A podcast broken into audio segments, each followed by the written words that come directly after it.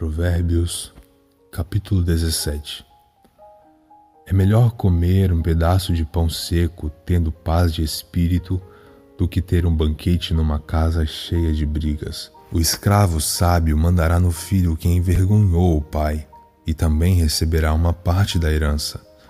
O ouro e a prata são provados pelo fogo, mas é o Senhor Deus quem mostra o que as pessoas realmente são. Os maus ouvem com atenção as coisas más, e os mentirosos gostam de ouvir mentiras. Quem caçoa do pobre insulta a Deus que o fez, quem se alegra com a desgraça dos outros será castigado. Assim como os avós se orgulham dos netos, os filhos se orgulham dos pais.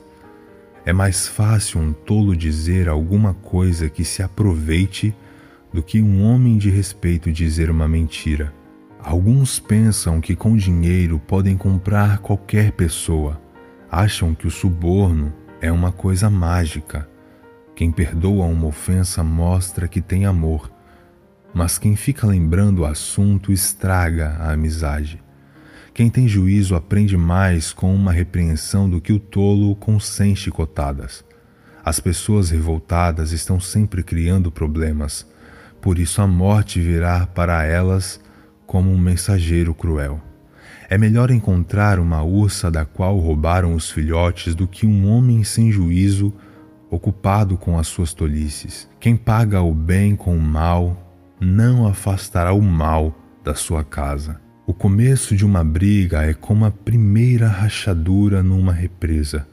É bom parar antes que a coisa piore. Há duas coisas que o Senhor Deus detesta: que o inocente seja condenado e que o culpado seja declarado inocente. Não adianta nada o tolo gastar dinheiro para conseguir a sabedoria, porque ele não aprende nada mesmo. O amigo ama sempre, e na desgraça ele se torna um irmão. Somente um tolo aceitaria ficar como fiador do seu vizinho.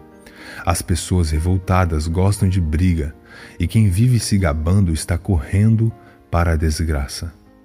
Quem vive pensando e dizendo coisas más não pode esperar nada de bom, mas só desgraça. O pai de filhos sem juízo só tem tristezas e sofrimentos. A alegria faz bem à saúde, estar sempre triste é morrer aos poucos. Os juízes desonestos se vendem por dinheiro e por isso são injustos nas suas sentenças. Quem tem juízo procura a sabedoria mas o tolo não sabe o que quer. O filho sem juízo é a tristeza para o seu pai e a amargura para a sua mãe. Não é bom multar um homem correto, não é certo castigar os líderes honestos. Quem controla as suas palavras é sábio, e quem mantém a calma mostra que é inteligente. Até um tolo pode passar por sábio e inteligente se ficar calado.